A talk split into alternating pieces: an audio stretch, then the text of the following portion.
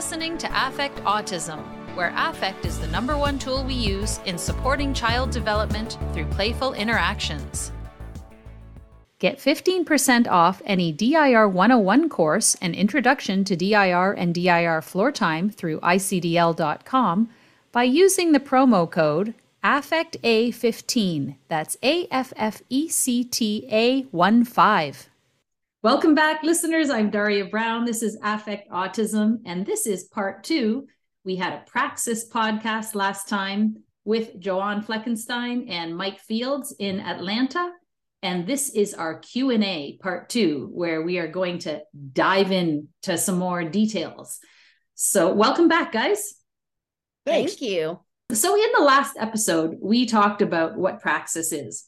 Joanne talked about how she tests a client's motor planning using testing uh, different affect states and using games to see in real time how a child does everything they need to do to figure stuff out. We talked about how praxis is the thinking part, not the memory part, which means that praxis is unique and that once you show someone idea an idea and they repeat it, they're now working from memory, which is a different part of the brain. So I asked, okay, how do we teach how to find a new way. How do we teach a child to be flexible? How do we teach them to repair? And Mike pointed out you can harness curiosity and anticipation, but you cannot teach someone praxis. You cannot make someone be curious. So we join them in their interests because those are the things they'll most be curious about, especially when they're frustrated and especially if they're connected in a relationship, you'll have greater success. So we can support that curiosity to be better thinkers and not just doers. And we talked about um, how we create opportunities for them to be curious. And also how important it is, Joanne added, if you can't turn ideas around in your mind, because if there's no negotiation or flexibility, you'll be constricted at the fourth functional emotional developmental capacity in the developmental individual differences relationship based model or DIR floor time. And everything builds on this foundation. This episode is like a Q&A for parents. So as as the parent, and of course both of you are parents as well of neurodivergent children, how parents feel. So I think Mike mentioned this, or one of you mentioned it last time.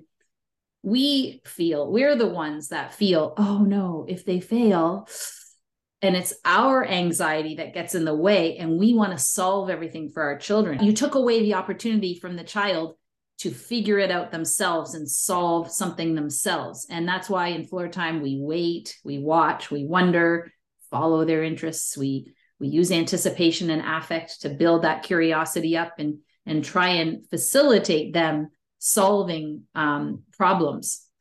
And so I guess where I wanted to start was pointing out that ICDL, the International Council on Development and Learning, most recent news flash was about praxis.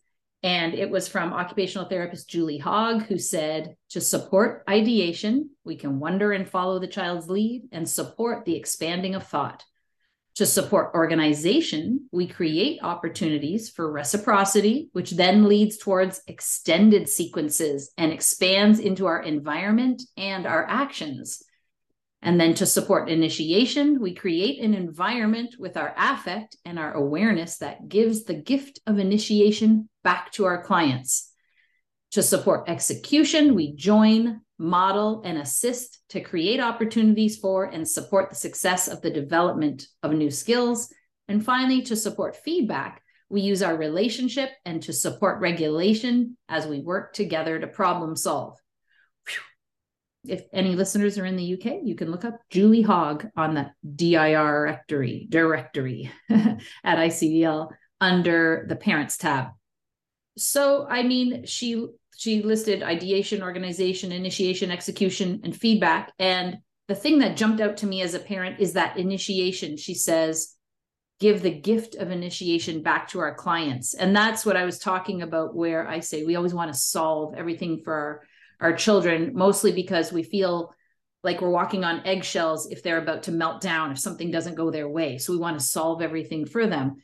But we need to sit back and wait and let them initiate the interaction with us. So, should we start there?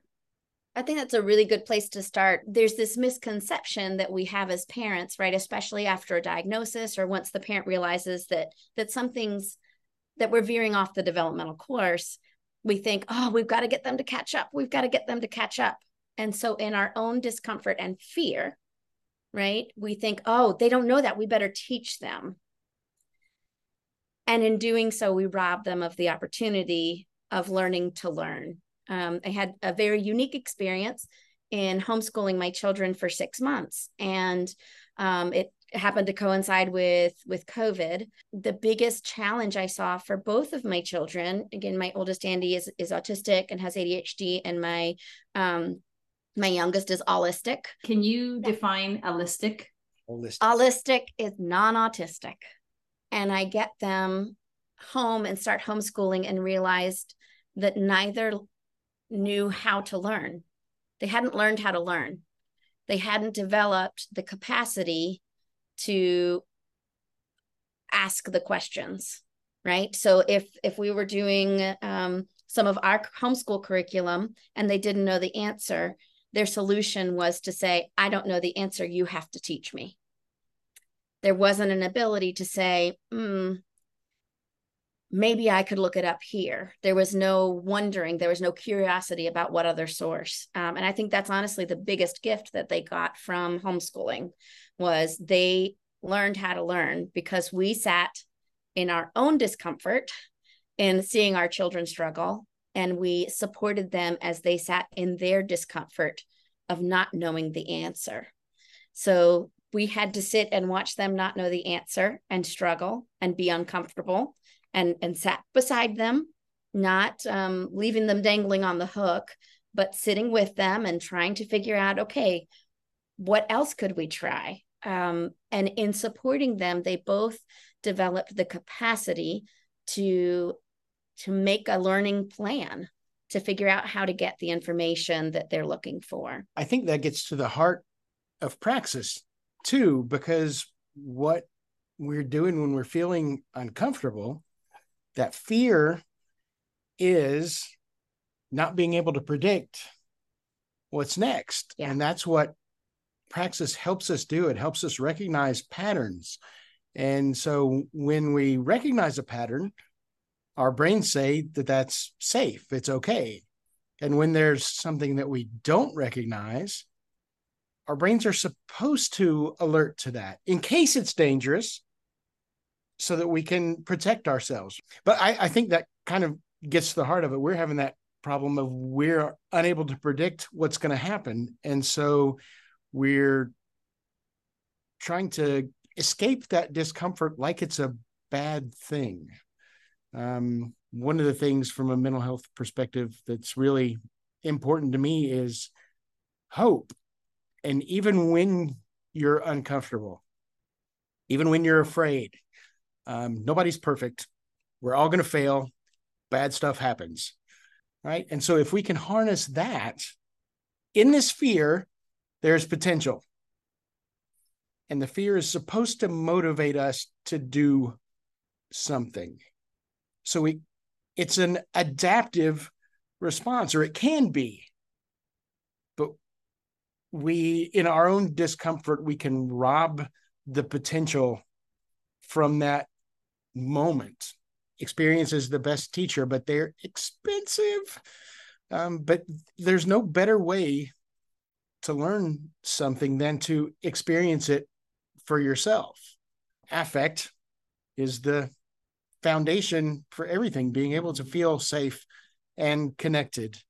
And having that experience yourself is so much uh, of a richer, more educational experience. There's a lot more growth, a lot more potential in experiencing it for yourself. So that's we talk about in floor time the just right challenge. We want somebody to bump into this discomfort and not knowing what to do, not knowing how it's going to turn out. And then the idea is that the primary caregiver, parent, therapist, teacher, whoever, somebody there, it's like, this is scary. You're not alone. We we're gonna figure out something to do here. And you can't always solve the problem. But if you can stay connected and be in that feeling, be in that moment, there's so much potential. And uh, staying there, trying to coach people, convince people, don't run from that. Hang out in that, and um, and it's magic. You said that when parents are faced with something we if praxis ourselves. We're we're worried because we can't predict what's going to happen. So that's the praxis piece. But i'm thinking but we can predict what's going to happen. We can predict that our child's going to melt down and it's going to be a disaster. Mm. so it, we're sort of stuck. We focus so much on regulation and so much on modulation um, that we forget that we will become dysregulated and dysregulation is not a bad thing that we need a little bit of this tension to move forward um, a lot of the coaching i'm doing with parents is um, it's we would never purposefully dysregulate a child. Do not get me wrong. I definitely don't want my child to suffer unnecessarily. But i also know that in order to live in the world that there has to be just a little bit of that stretch there. So as the parent i'm going to um, try and see can can we stretch can we be uncomfortable um, often this is the point at which i will um, make a referral to to mental health right? To sit in an emotion, to sit in um, an uncomfortable emotion, to sit in frustration. Um, because if I'm going to have, if there's going to be any block towards progress in occupational therapy, a lot of times it's going to be an emotional block, right? That, man, we could get really, really far moving forward in praxis if this individual could be comfortable being emotionally uncomfortable be okay being in the unpredictable. A parent asked how best to support their child who is a young adult who has problems with idea formation. Maybe they have an idea, but they just can't express it. So, how best to help them and support them? Maybe they're having trouble visualizing their idea. How do we support that? Um, I'm I'm thinking about you sitting there with your kids and and giving us concrete um, ideas, even though we did mention what to do, you know, sit in the moment, but how is what parents mm. always want to know. How do I do that? And it's going to vary from child to child. I think the first thing for how is we need to get our own therapy. We need to get our own therapy. We can, um, raising a neurodivergent child is amazing and it is such a joy and it is such a gift um, it is, uh, I would not have it any other way.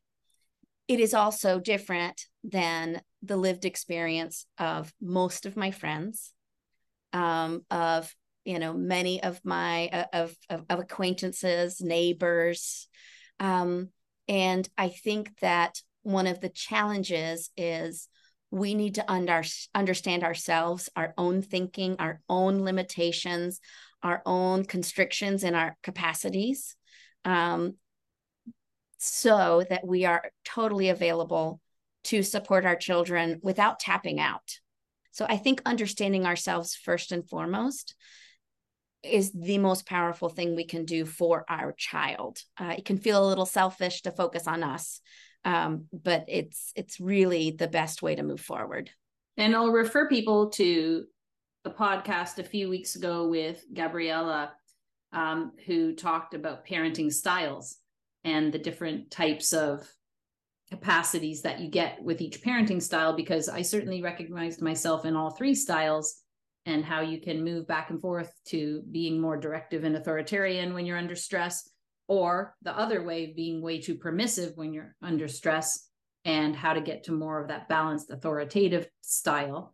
Uh, that will be elaborated on in a future podcast with podcast with Colette Ryan, who is working on parent self-efficacy for her PhD dissertation. So we're we're going to explore that more. Yeah. So a couple of things that have come up that I wanted to hit on real quick. Fortunately, eh, um, the world makes sure that we run into problems, right? And so with floor time, what we're doing is not, like Joanne said, we're not creating those things, but when they come up, and they're gonna. My son got a bug bite on his foot the other day. How can we take advantage of those opportunities? Supporting somebody, like Joanne's saying, has to start with me. Floor time isn't about changing whoever the, the client is. Who um, I like to say, whoever we're serving. Um, it's not about changing that individual. It's about changing me to be able to support them so they can have those opportunities, so they can be safe and connected in those experiences, so they can struggle, so they can fail, so they can succeed. Uh, to be there to let them have those opportunities and not steal them for myself.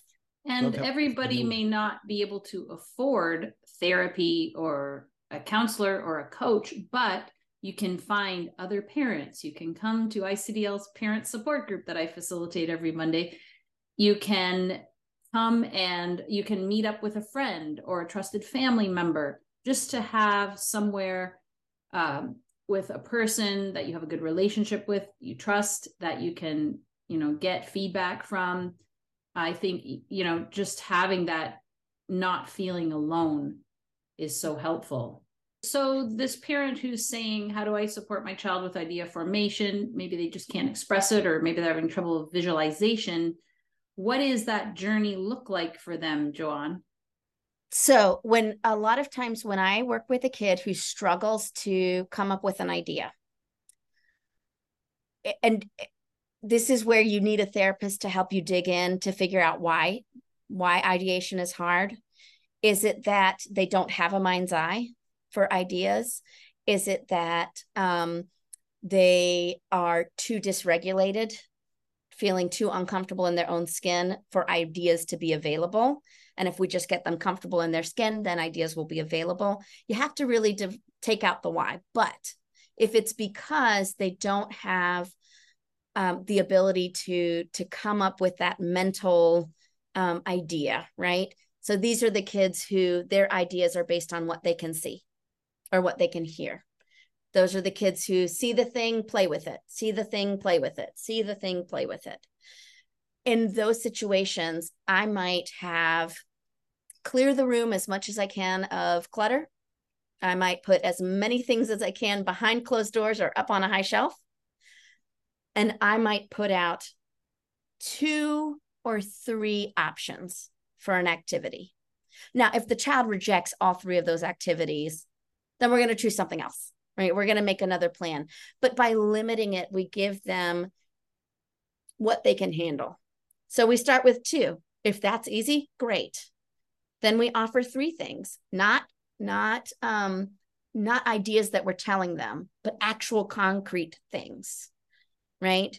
Um because again, if we don't have strong capacity 5, we have a kid who's still very concrete then we need to have the actual items there, right? So we start from there with ideation. Um, and and we can use pictures if we need to for the kids who can't have ideas but they can't communicate them. Um, finding a really good um, speech language pathologist who can help you find the why. Um, if you have to guess at the why then um, you know we we have to figure out is it that the ideas are in their brain but they can't organize them language praxis wise to get them out. Is it that they're just not coming up with the ideas? Um, I, I it's still a bit of a non-answer right? Because without the why it's hard to know. But you can't go wrong by by offering some options right to start that ideation going um, and really working at capacity one, two, and three to expand communication, which is an expansion of ideas, right? If I'm playing peekaboo ish type games with you, and then I decide to go over to the side, right? I've expanded on that idea. So working at one, two, and three, we're naturally going to see some pieces of four, which is where that praxis explosion happens, um, start to just develop.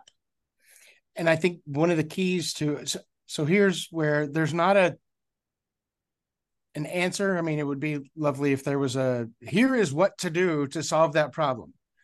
I'm going to go back to the model, going back to that and using that as a where am I and and where do I go?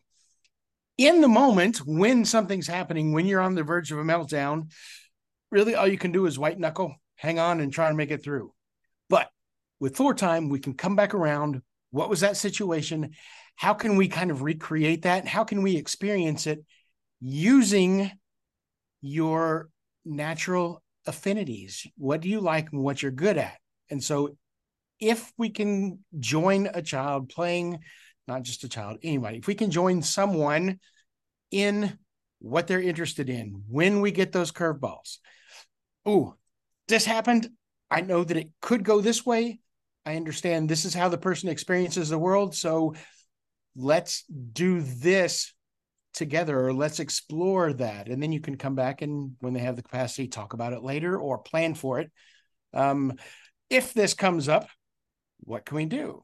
And so that's creating opportunities for that FEDC 5 for that symbolic problem solving, that abstract problem solving, the emotional piece of it to figure out what can we do? And then you try it. Did that work? Did it not work? How do we do that again? So always come back to the model and we always try to lead with what somebody is interested in. That's going to naturally make them more resilient and it's going to provide that curiosity for us.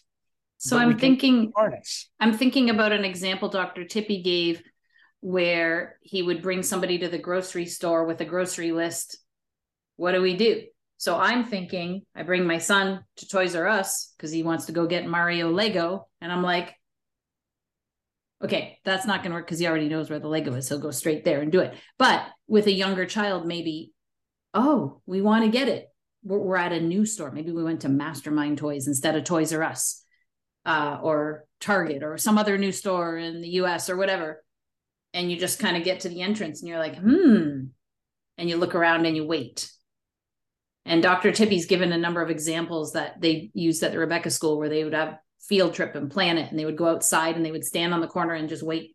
And eventually someone would say, Aren't we going to cross the street? Oh, yeah.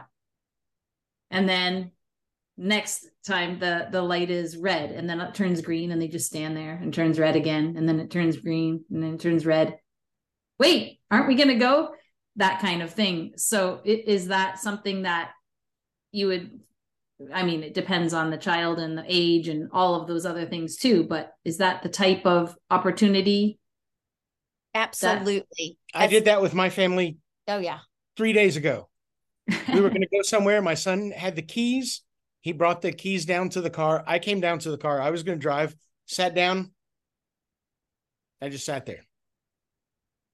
Everybody was quiet. Started talking about, oh, there's neighbors walking a dog. And so everybody was engaged. I just sat there. Eventually, somebody said, Aren't we going to go? Sure. I don't have the keys. Oh, well, who has the keys? And that was all I added to it was I don't have the keys. And then they handed me the hmm. keys and we are ready to go. Mm-hmm. And somebody you're giving me an idea. Me. Yeah, somebody mm-hmm. chastised me and said, you know, communication helps. And I said, sometimes you're working on communication, sometimes you're working on ideation. so, so, I'm, I'm thinking waiting for initiation. At some point, one day I might be ready early for school, even though usually we're running late. I can just do that. I can go outside and stand on the driveway next to the car and just stand there. Well, and, and if it doesn't work, if your kid or your your loved one becomes dysregulated, then you know they're not ready for that step. It's right? too much. So, yeah, Dr. Tippy says put on the yeah. gas and brake at the same time. You want to, exactly. or Jackie Bartell and Sanjay said the rubber band, you stretch it, but you don't want to break. Absolutely, and it it just it gives you good information, right? That okay, that was one step too far how can I pull back a little bit? How can I offer an opportunity that's not as overwhelming? And how do we find boundaries? Usually when we crash through them. so if you go too far, that's okay. Don't be limited by fear of making a mistake because making the mistake is a valuable lesson. I did that with a kid that I was working with right before this meeting. I wanted to see, I'd seen one side of, you know, his ability to process stuff. And so I'm like, well, I'm going to go the other way this time and do nothing. Um, and he got frustrated and shut down. And so I said, I think I know what happened there. You were working really hard. You tried, you got stuck, and you needed me, and I didn't help. I'm I messed up. But now I know.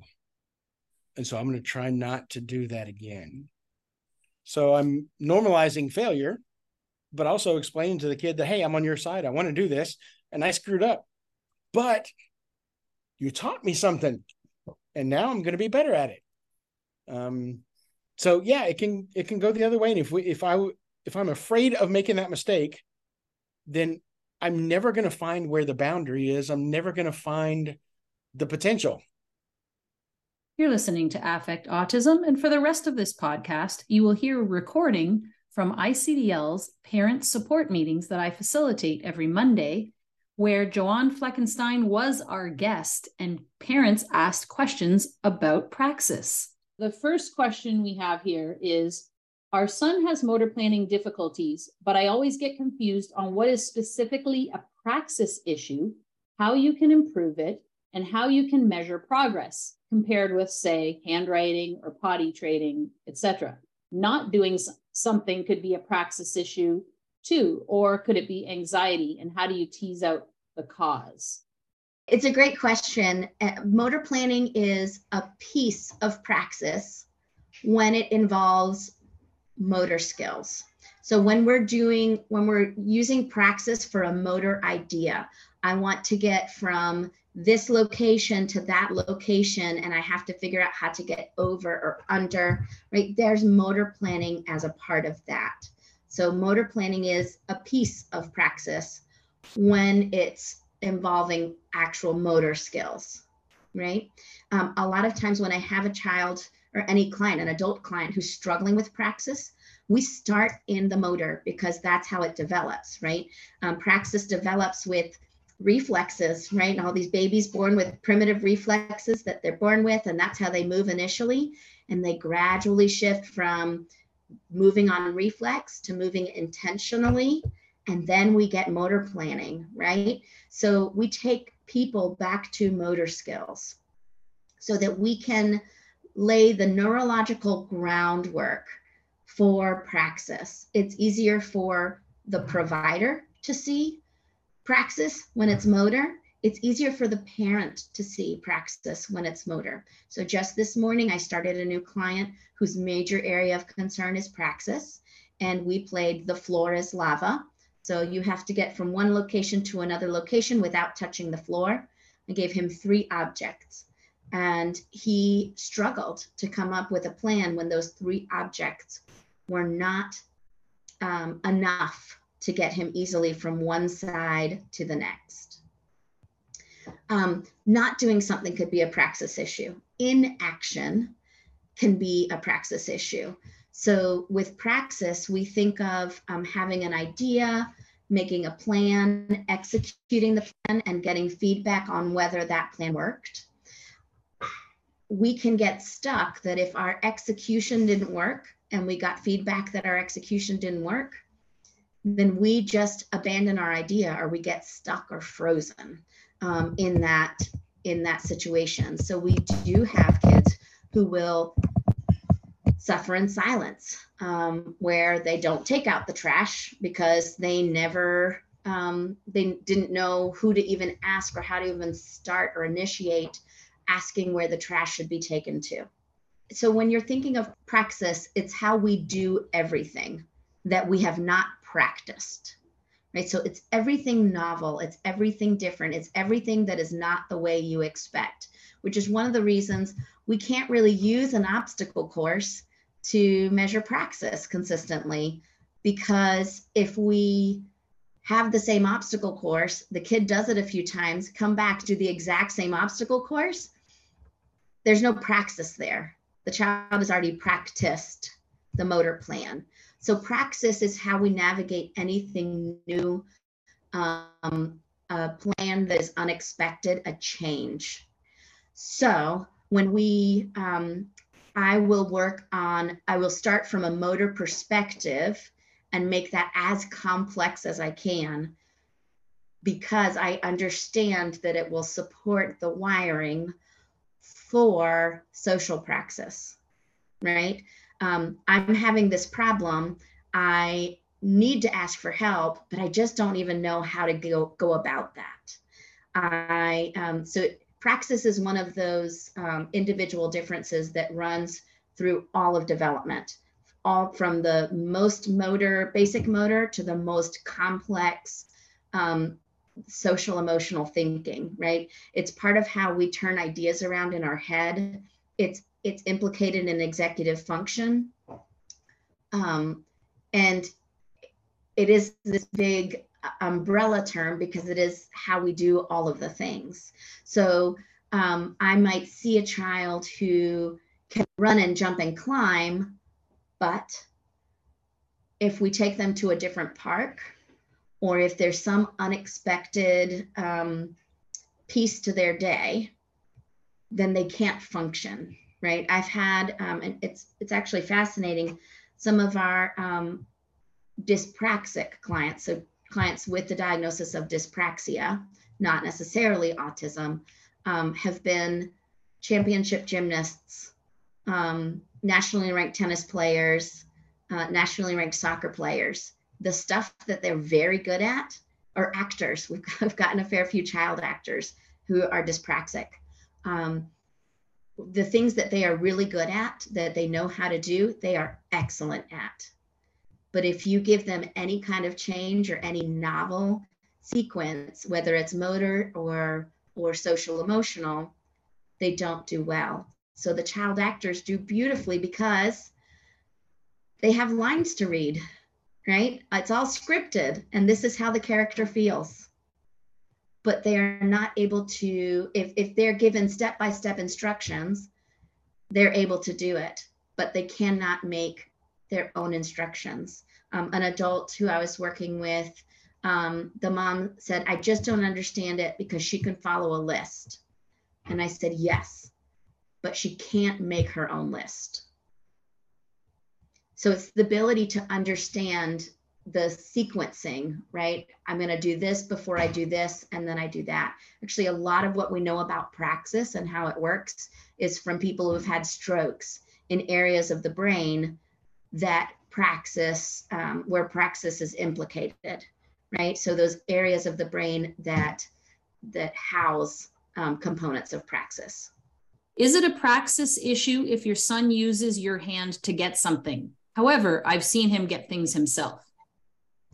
You know, that is such beautiful early praxis, like where he is beginning to realize that he does need your assistance, right? He's essentially using your hand as a tool, right? He knows what he needs, that what he wants.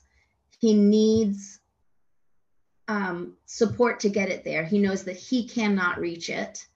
And so he is problem solving himself. Now, it's not shared social problem solving because there's no social piece to it um, necessarily, but he is problem solving. So, yes, he he is using praxis. Now, it might be that he saw you do that thing one time or reach for that um, object, and he knows that you can reach it, and he has put together the pieces that he can use that as a sequence to get what he's looking for. Okay, does praxis affect speech? And if yes, how? Yes, absolutely. So um, there is a diagnosis called apraxia of speech, which means you do not have praxis for your speech. Um, it's for uh, it's for children, uh, particularly children who struggle to coordinate the muscles of their mouth to say something on command. There are some kids that if you ask them to say the word no, they cannot say it. But if they are in a situation where emotionally the no just comes out, then they are able to say it. Um, and for language, right, you can have challenges with your praxis of language. What that tends to look like is um, not being able to repair communication. Um, I will have clients who use the exact same words and expect me to understand after I've not understood it the first time, right? They, that feedback loop, um, they recognize that I didn't understand, but they're not able to change their sentence structure or the words they're using so that I understand better. Um, so yes, it absolutely does affect speech. Um, and often the kids who I work with who struggle with praxis from a motor standpoint will also struggle with speech and language. So my son does this. A lot of parents in the support group have brought this up before too. Our kids ask the same questions over and over and over again. We had speech and language therapist Bridget Palmer tell us that Temple Grandin has spoken publicly about how she asked her mother the same questions over and over because she loved hearing her mother's response. And my son is stuck in this loop of, I'd say at least six months, if not a year now. Who's your favorite Mario character? Who's your favorite this? And and then I'll say, I'll answer. And then two minutes later, who's your favorite Mario character? I just told you, Toad. Who's your favorite? Blah, blah, blah. What? You forgot already? Toad. Who's your favorite? And he just keeps repeating it over and over and over. Is that praxis? Or the other thing, what are we doing after school? What's after school? What's after school? First, we come home, we'll have dinner, then we'll play board game, then we'll have bath, then we'll do bed. What's after school? I just told you. then on the way to school. What's after school? You forgot already? On and on and on so I see that a lot of times, and that's an anxiety response, right? Um, there is some really great information um, and some literature coming out um, on the link between, and it's something that I've been talking a lot with um, Kathy Platzman and Mike Fields about, um, and the whole Floor Time Atlanta crew here, um, are is the connection between dyspraxia and anxiety. And I imagine it has to be so frustrating for someone who struggles with praxis when their idea does not go as planned because they're not able to make a plan B, right? They're not able to change their how things go. Um, they can't just rebound and, and come up with a new idea. So um, I imagine that there's a lot of anxiety and and energy spent on making sure that everything is as predictable as possible.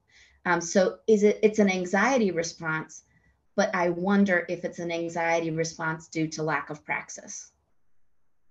Okay, if so that, that you, you would need more information to know.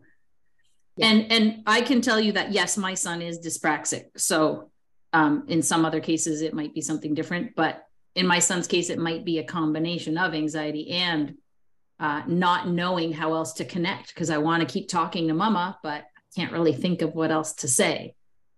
Well, and that in and of itself is praxis, right? Because if you if you can't come up with a new way to interact, a novel way to interact, then you're just going to keep doing the same thing, right?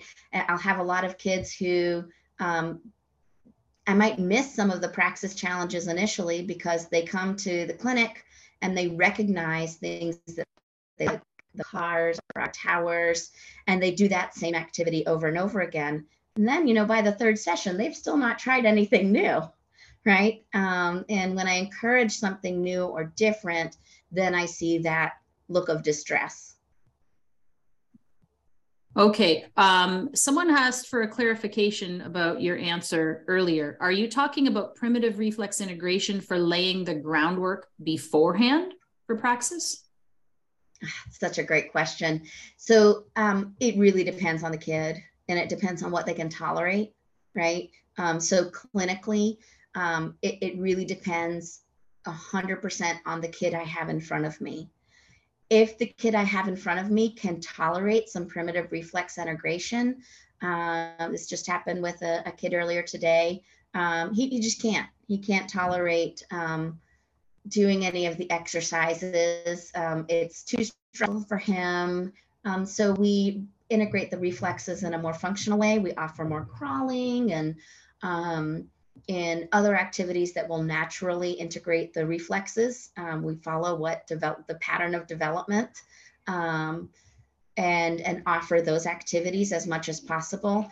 Um, but in terms of laying the groundwork, it's offering opportunities for the child to sit in not knowing, to sit in um, in trying to find another plan, uh, sitting beside them in their discomfort um, while they try and struggle to figure out a different way.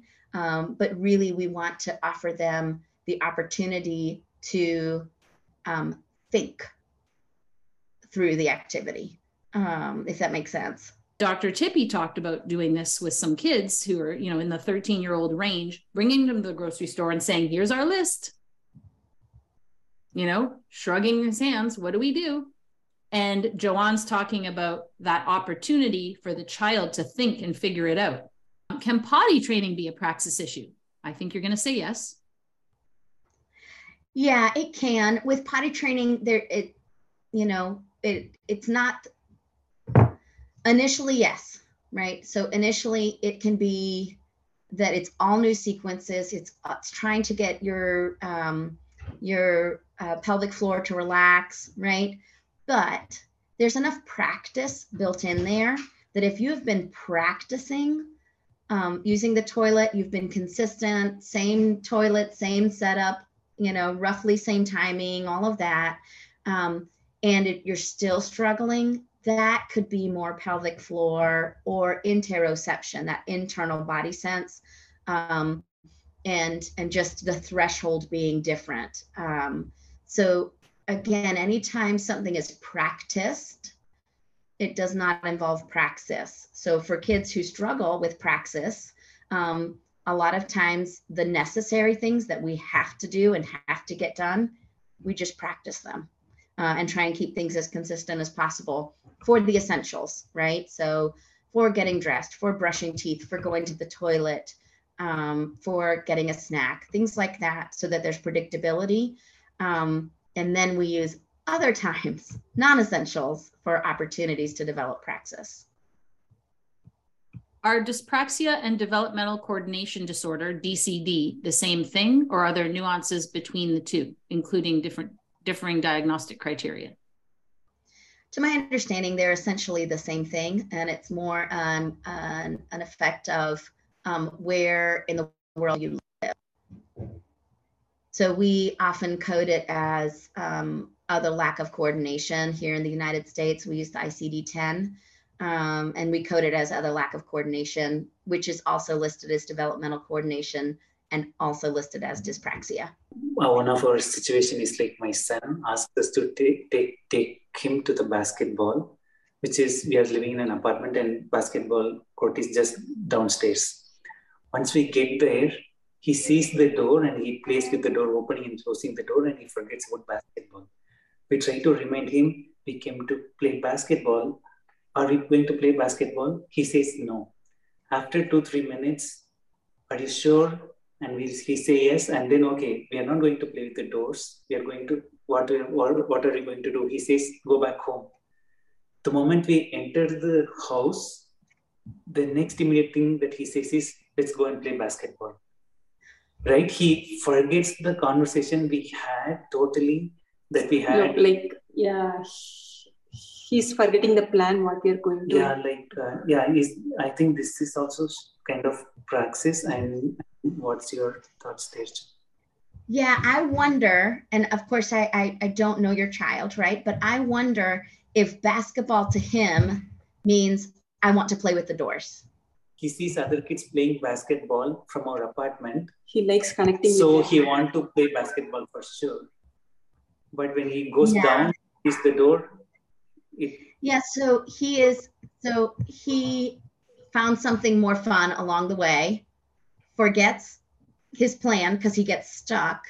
I wonder if he might be stuck in what's called a motor loop, where he really does want to go play basketball, but he just gets stuck at the doors, right? So where he is not able to um, to get past the doors because he has to complete this this loop, this sequence, right? Almost this ritual of of opening the door, closing the door, playing with the door, and then he loses all of his energy and intention, has to go back into the apartment to reset, and then says, "Oh, but I didn't get to play basketball."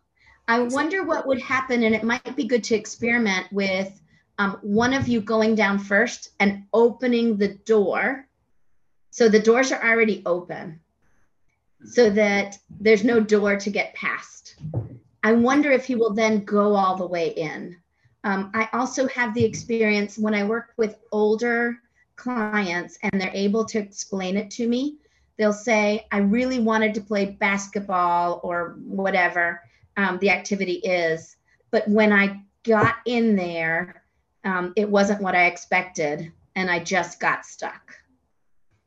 So the idea is lovely but the action is not as much fun. Hi. So I am curious more to learn a little bit more about apraxia of speech because um, my son was diagnosed with a severe speech disorder. I have heard that word applied to him, and it makes sense because he can say a few words, and sometimes he will just pop out with something kind of clear. And I remember teachers be like, "Oh, he said this clear as day," but then he might not repeat it.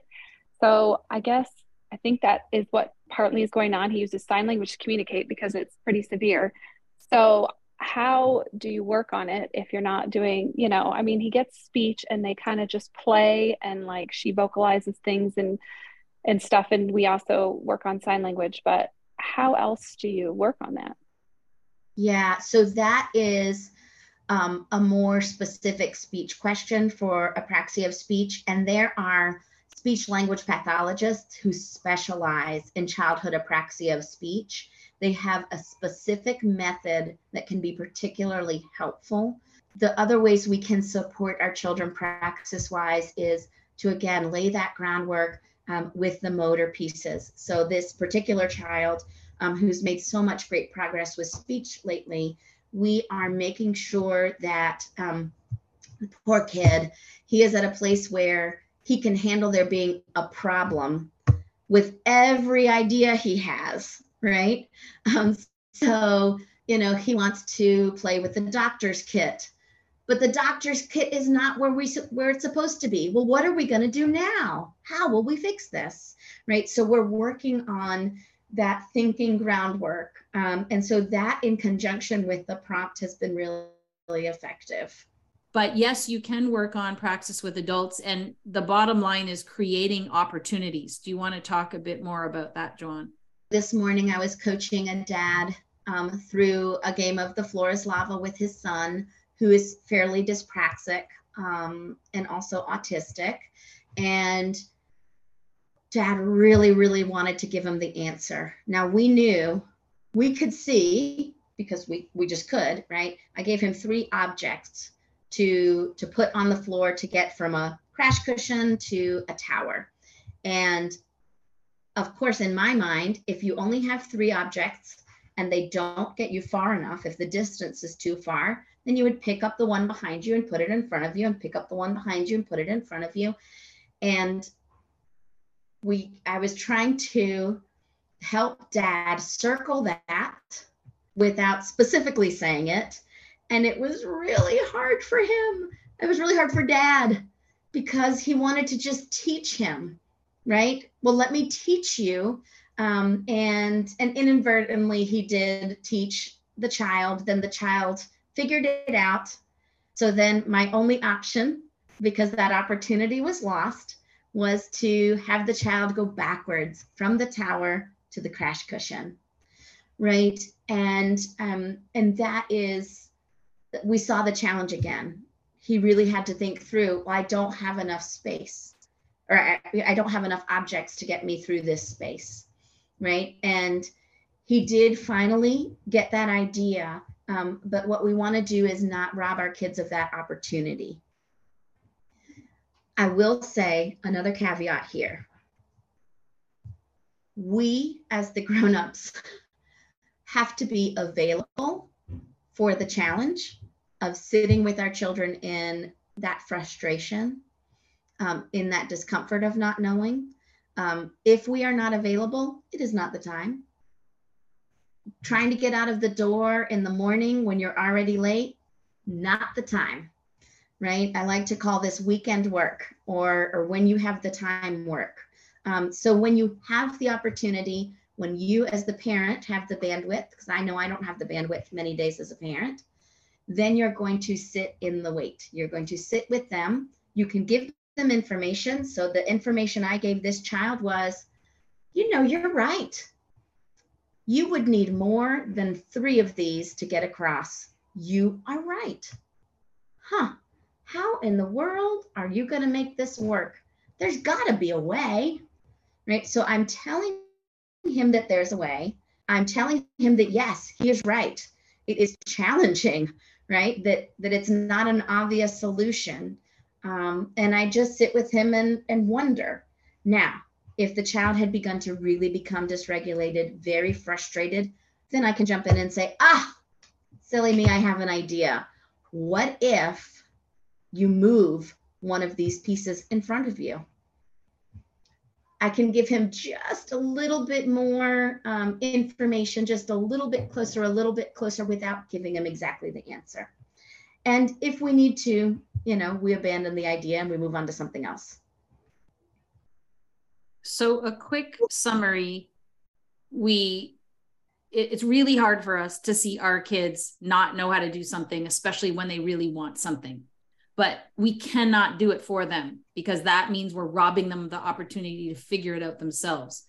And unless they have opportunities to try and fail and try and fail and eventually figure something out or at least part of it out, they're not going to ever learn. So the what they do to work on praxis is getting the kids to see if they can figure out how to do stuff and being there to co-regulate and support with them when they're sitting there frustrated, but I really want that swing hung up on the hook. Ah, I know. How in the world are we going to get it up there? Ah, and they're upset and they're crying, I want it on the hook, I want it on the hook. Now, if they go overboard, like Dr. Tippy says, you've got your foot on the gas and they're going overboard, melting down, you might put your foot on the brake and go, oh, I see a chair over there. And that's a hint, right?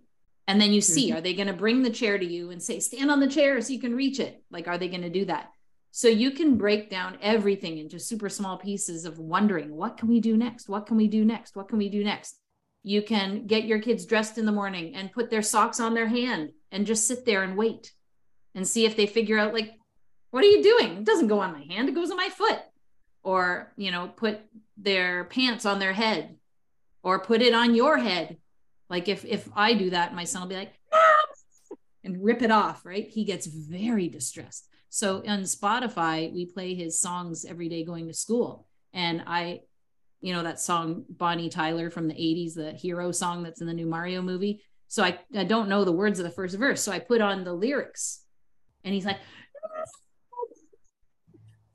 he freaked out. He did not want to see the lyrics. He wanted to see the picture of Bonnie Tyler on the Spotify thing. So I was like, whoa, hey, hey, I just want to know what the lyrics. Like he completely freaked out.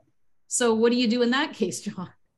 Yeah, in that case, if we make a misstep, because we will, right? Um, I definitely pushed my oldest a little bit too far after a disappointment um, that he faced this weekend. Um, and he exploded. And now that he's 14, he's got some pretty expressive words to his explosions and and when we do take one step too far you know we we will um, we take one step too far with friendships with partnerships right that it's just like any other relationship we pull back we repair um, and we can honor that maybe in that moment they can't handle it right they need just some space and time my kid needed to walk away and that was fine with me right Um, and then later we can say, I noticed you really did not like that. I wish I knew why. And drop the seed of an idea that you're wondering why. You're trying to think it through without demanding a response. I love to sprinkle seeds and see what grows. So I sprinkle the I wonder or I noticed or, huh, that's interesting. Huh. And then just walk away, just drop it. There's no demand to answer it. It's just, this is what I'm thinking. This is what I have in my brain. How would you work on it with an adult or like some mm. of us parents in this group who have praxis issues like you yourself said you have? Um, how do you work on it? So the beauty is that my praxis has improved as I have helped other people improve their own praxis. Uh, this lovely idea of reparenting ourselves, of getting another bite at the apple in terms of the, the functional, emotional, developmental capacities, right? As we parent our children, we get the opportunity to grow in our capacities and in our developmental skills. So we do it together right? Um, we we again, you can never go wrong sticking to the roadmap of the developmental capacities. Um, if the child is really playing mostly at capacity three, so that back and forth communication, that reciprocity, then we deal with praxis at reciprocity, right? Can you roll this ball back and forth? Can you hide your body under a blanket and have it completely hidden to play peekaboo? Right? Can you, um, with an adult who is struggling at capacity one, two, and three, we see, um, we're actually seeing a fair few adults with mental health um, challenges who have been in, um, in psychiatric residential facilities who are coming to see us because they don't get better. Um, even with, you know, being in amazing psychiatric facilities, they don't have praxis. They don't have some of these developmental pieces um, to improve, right? To actually be, to have the capacity um, to live independently, to be successful. Um, and these are a lot of folks who did very well in life until they hit um, high school or college, I mean, um, or hit career. So we take it back to the beginning. Um, we use a lot of compensatory strategies in adults um, where, okay, so your praxis is struggling. Um, I myself, I love using, um, I, I, don't, uh, this is a, a, plug that I don't get paid for. I love the, um, the therapist, KC Davis. Um, she has some fantastic neurodivergent to-do lists. She's got great ideas um, on how to keep yourself organized. And I have to use her lists to organize my day, to organize my weekend. I have opening duties and closing duties. That's one of the things we do a lot of times for our adults, um, just to stay organized um, because they get dysregulated and anxious because they can't hold on to all of the ideas and all of the to dos and all of the steps. So we create the lists together. Um, and, and in doing so, um, we get more functional, which allows us to be able to then stretch a little bit. It gives us the bandwidth to stretch on other things. Um, some of the things that I have done that have actually helped my praxis is simply playing with the kids I work with and playing with my own children. Um, so we do a balance of com- compensating and and developing capacity. Now, Joanne, I did have a question about, um, you know, when people think of motor planning, I often think about in terms of academics, kids who can't write their letters. So, for instance, my son, who's now 14, his letters still look like a pre kindergarten. Um, they're messy. He doesn't write on a straight line. Sometimes he writes letters on top of each other as he's writing something, but he knows all the letters. He can write them all. He can read a little bit, um, but it's it's very very messy. How does that relate to praxis? So um, motor planning is complicated because it's not um, we can't just do it with our eyes closed and our ears turned off and our sensory systems shut off right? So it impacts um, that feedback piece right? Where uh, if when we think about um, motor planning and praxis um, that feedback piece of is this accurate right? Do I need to do it differently? Or am I just carrying out a straight motor plan without regard to whether it's working or not? So if you can't adapt your plan and you can't see that, oh, if I just continue to carry out this same motor plan, um, that it's not going to work under these circumstances, then anytime the paper is a little bit different, the um, the angle that you have your paper at is a little bit different. Anytime any component change um, happens, going from pencil to marker to crayon, any change and you're not going to be able to accurately carry out that motor plan because you you've just learned this one thing in isolation how would you improve a child's writing who's writing mm-hmm. really messy like that so um, that's one of another one of those areas where we can't actually target writing at that point.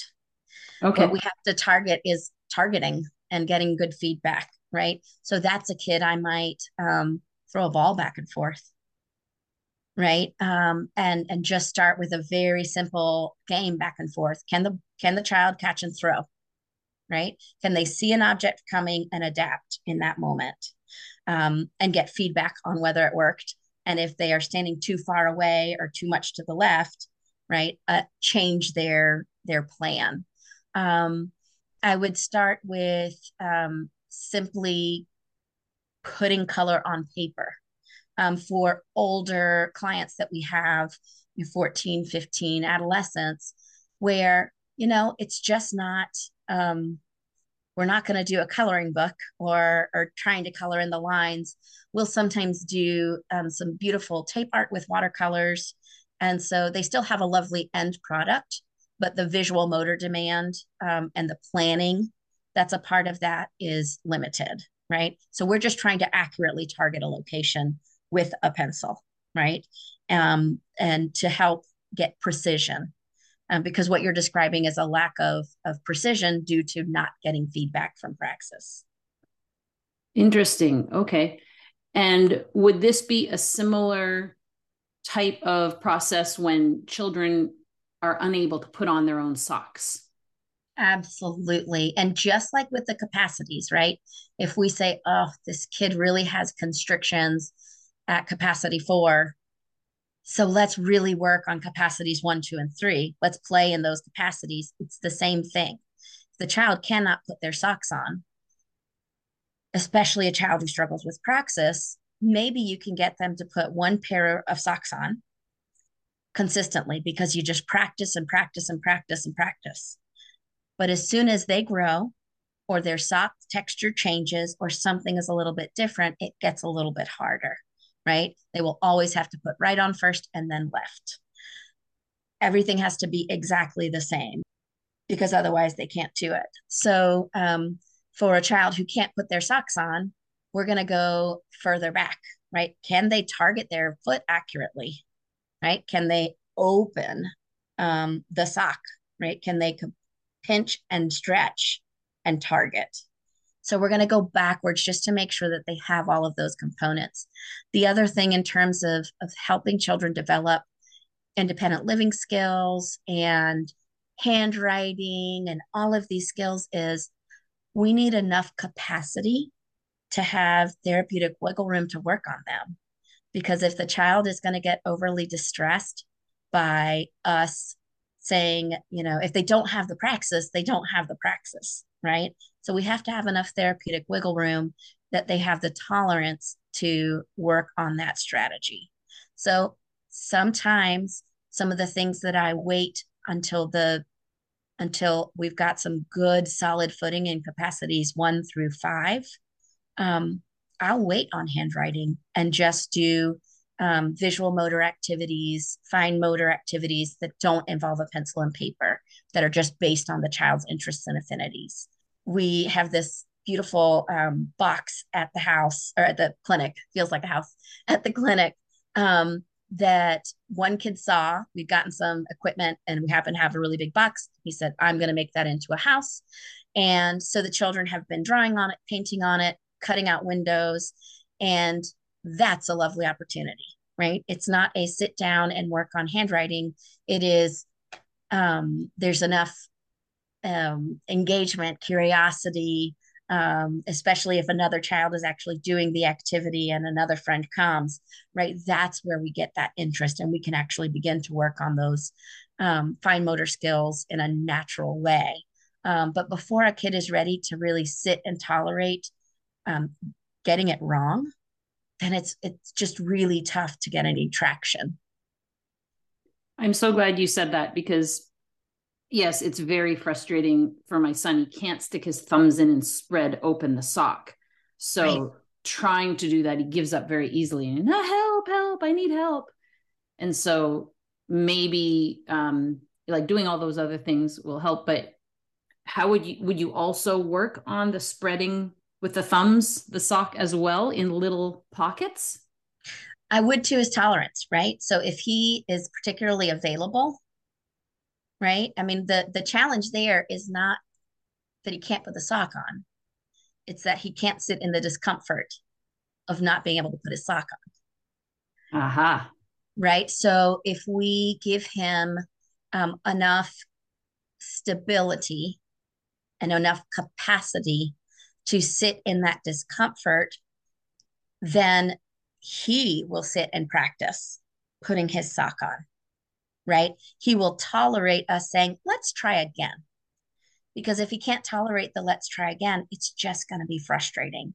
We're not going to take away opportunities. I mean, I would still hand him the sock, right? And let him give it a go because you never know, right? Um, but I would also offer some some help and support too. Right. So he gives it a go a couple of times and says, I can't do it. So then what I will do with kids is I'll just stretch and hold it but they have to put their foot in.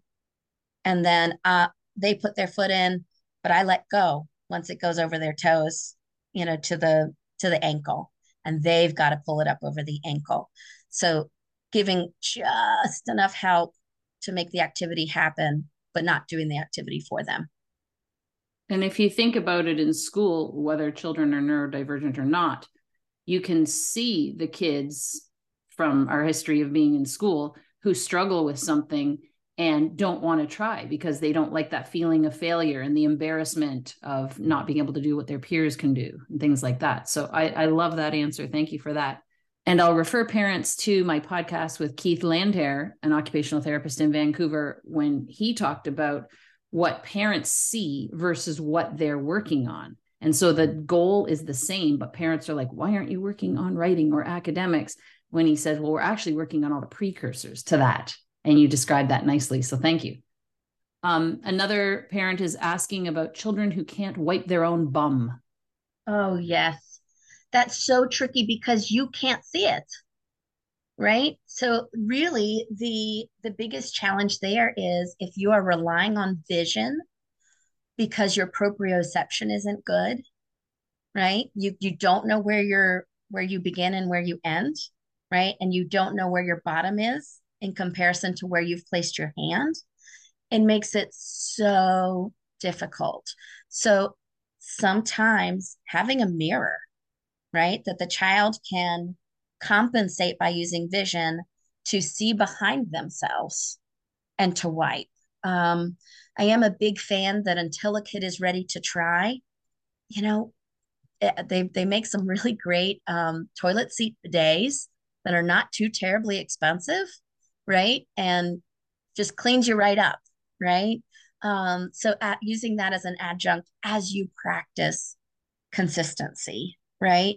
Um, but a lot of times when I have kids who struggle to wipe their own bottoms, proprioception is is not available, and they compensate with it. And these are kids who otherwise, you know, their handwriting is lovely and they're doing well otherwise, uh, but they they just don't know where their body begins and ends. And they might be able to get it back there, but then when they wipe, it gets all over their fingers. Absolutely. And part of that is because they, again, with the proprioception and the tactile system too, right? If they can't tell what's happening, right? I, I can close my eyes, reach into my pocketbook, and I can figure out which coin I've picked up. I don't have that many coins now because I use mostly cards. But if I was looking for a coin, I can just with my fingers, it's it's called stereognosis. I can just with my fingers figure out which one's going to be the quarter. Right? And you need that capacity, that ability to know, okay, I can feel this. This makes sense. Here's where my body is. I know that I've got the toilet paper sufficiently wrapped around my hand, right? To to not touch the poo, right? So um, there's lots of ways to play around with that. Um, I will sometimes have kids who really struggle with that. I will wrap their hand almost like a glove with toilet paper. So no matter what, their hand is not going to get poo on it. Right. And then once they're done, we put the poopy glove and just slide it off into the toilet. Right. Um, there are some kids who do really well with cold wipes. Right. So you just have some cold wipes um, because that coldness alerts that tactile system. So you know where you're um, where you're touching. You can actually really feel it. Um, so there's lots of compensatory strategies around that one, uh, but it's totally kid dependent and what your kid will tolerate. Um, so I think we really have to have our, our most creative thinking caps on um, when it comes to toileting. And I will refer parents to my podcast with Alicia Payaro in Vancouver, which was a podcast on toileting.